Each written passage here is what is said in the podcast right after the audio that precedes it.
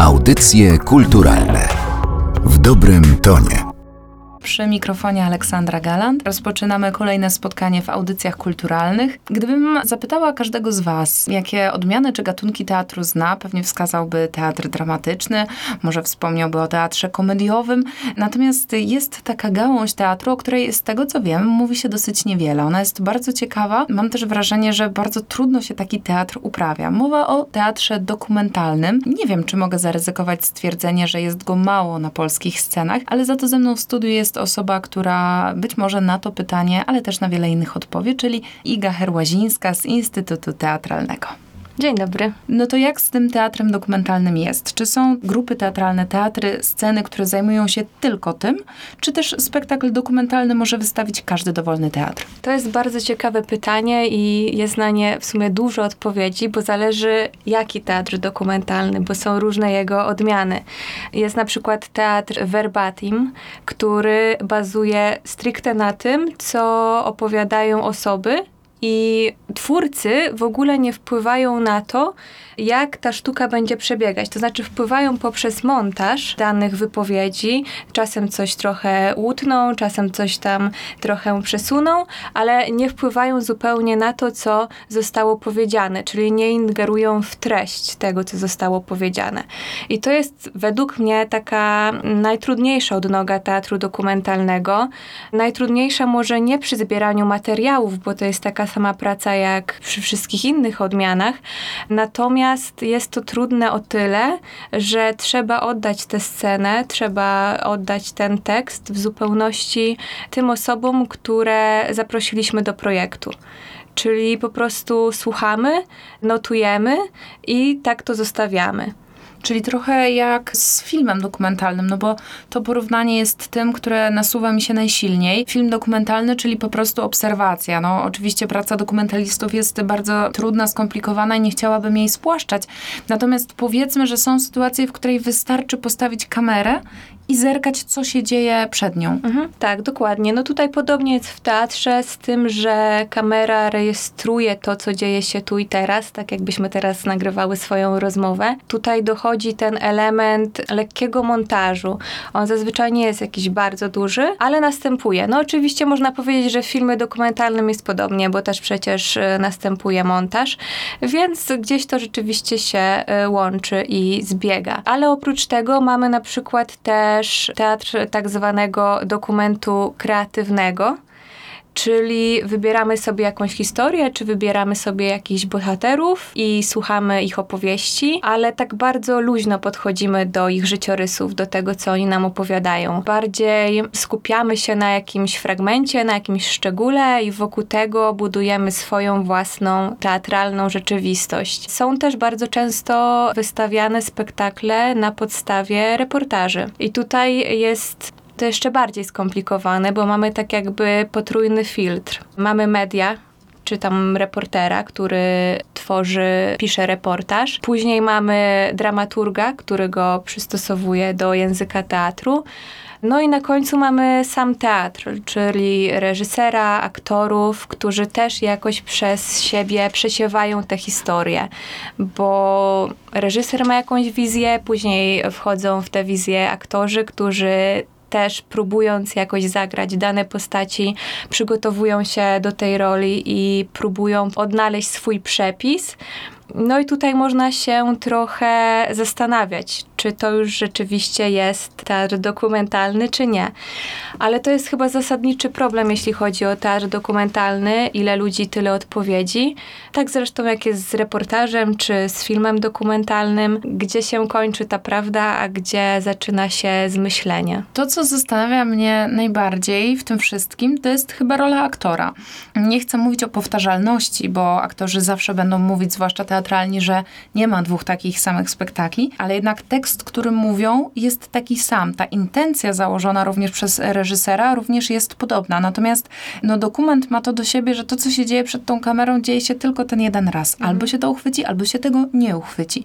Więc jak aktor, jakie jest podejście do jego pracy, jak on ma odgrywać coś autentycznego i dokumentalnego kilka razy? Bo przecież życie spektaklu to nie jest tylko jedno wystawienie. Tak, to prawda i to jest też ciekawe pytanie. Ja rozmawiałam na ten temat na przykład z Ewą Błaszczyk, która która gra Orianę Falaci, albo z Agnieszką Przepiórską, która gra Matkę Przemyka. I tam też się właśnie ten problem, czy może raczej to pytanie pojawiało. I usłyszałam wtedy od obu aktorek, że to, co dzieje się ciekawego w tych spektaklach, to są spektakle biograficzne, które też zaliczane są do teatru dokumentalnego oczywiście.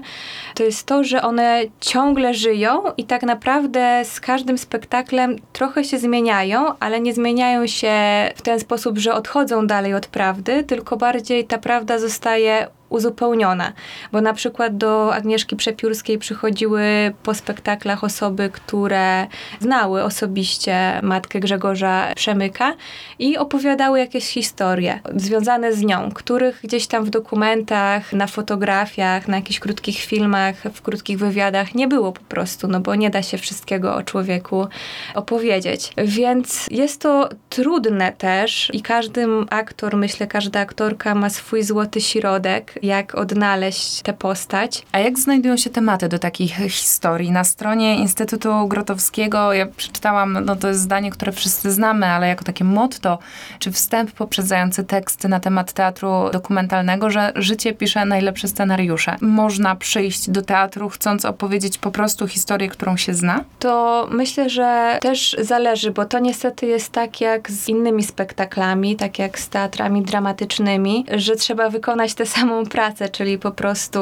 poszukać kogoś, kto akurat tym teatrem dokumentalnym się zajmuje i a nuż go dany temat zainteresuje. Tych tematów też jest tak naprawdę bardzo dużo. Wystarczy, że się wszyscy rozejrzymy wokół i okazuje się, że możemy opowiedzieć naprawdę ciekawą i taką wrażliwą historię, nie wiem, o swojej sąsiadce chociażby. To też, co mi się właśnie podoba w teatrze dokumentalnym, to jest taka czułość. Ja myślę, że ten teatr dokumentalny uczy twórców, uczy artystów pewnej czułości i odpowiedzialności, bo zupełnie inaczej pracujemy, jeśli wiemy, że opowiadamy życie osoby, która istniała naprawdę, która może gdzieś żyła obok nas albo żyła kilkadziesiąt lat przed nami, ale ona była, ona czuła, ona kochała, ona miała jakieś swoje problemy i przez to bardziej z szacunkiem podchodzimy do tych historii i są one dla twórców takie otwierające.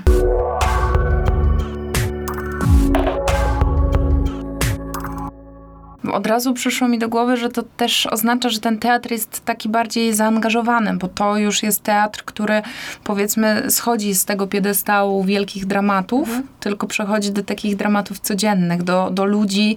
Tak naprawdę bohaterem takiego spektaklu może być widz. Tak, oczywiście. Też teatr dokumentalny trochę startował z takiej pozycji teatru politycznego. Zaczęto go uprawiać w momencie, w którym chciano zwrócić uwagę na problemy społeczne, problemy polityczne i uznano, że no to nie będzie nic przełomowego, co powiem.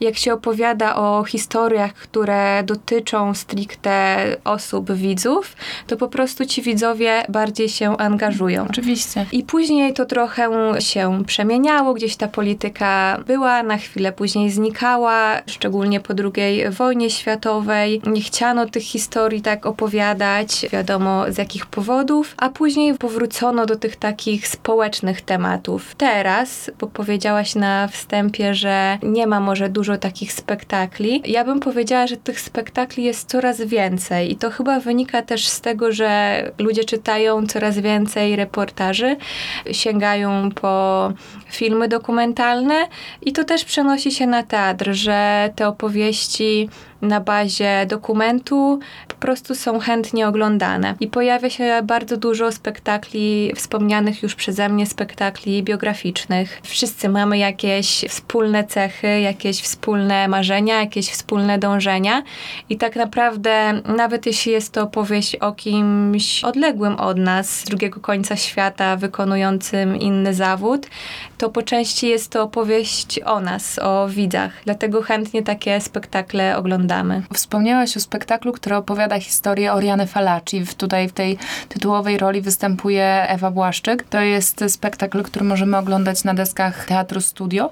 Gdzie jeszcze takiego teatru dokumentalnego możemy szukać? Może to jest kwestia tytułów, a może kwestia zespołów teatralnych, które po takie spektakle chętnie sięgają? Odbywa się Sopot Nonfiction.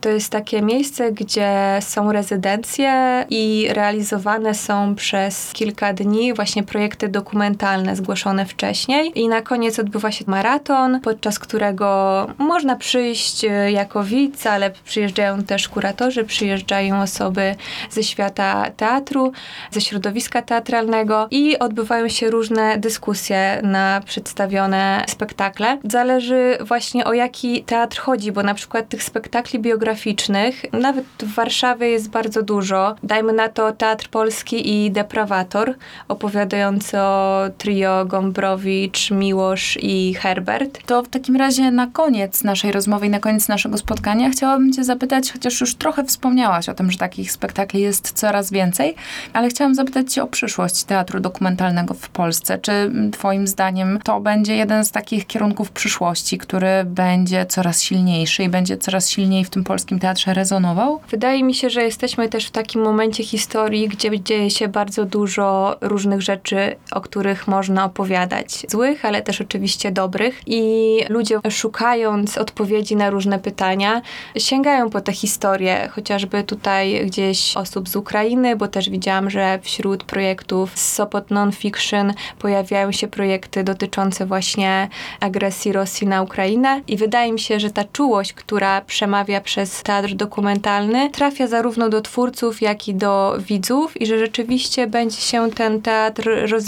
Może to też jest odpowiedź na potrzeby widzów, bo no oczywiście od przemowy noblowskiej Olgi Tokarczuk minęło już trochę czasu, ale też e, chyba nie ma co zawężać tego, że ta potrzeba czułości pojawiła się w nas w tamtym momencie. Czasy są niespokojne, dzieje się bardzo dużo i chyba tej troski, empatii, czułości wszyscy potrzebujemy, również w teatrze. Dokładnie. Właśnie ta empatia, o której wspomniałaś, teatr dokumentalny jest idealnym nauczycielem empatii, no bo twórcy uczą się empatii grzebiąc, nieładnie mówiąc, w tych życiorysach osób, o których opowiadają, muszą mieć taki filtr nałożony, że oni nie są stworzycielami, tylko są odtwórcami, że to, co oni robią, jest interpretacją i to zawsze będzie interpretacją, no bo nie da się tak jeden do jednego opowiedzieć czegoś życia, ale nie może być konfabulacją, nie może być zmyśleniem i to ich uczy właśnie takiej delikatności, empatii. Później my, widzowie, przychodzimy do tego teatru, oglądamy spektakl i chcę w to wierzyć. Jest nam też trudniej ocenić wybory bohaterów oglądanych na scenie, kiedy wiemy, że a nuż może jest tak, że ten bohater na scenie siedzi też z nami na widowni, no bo tak też się zdarza.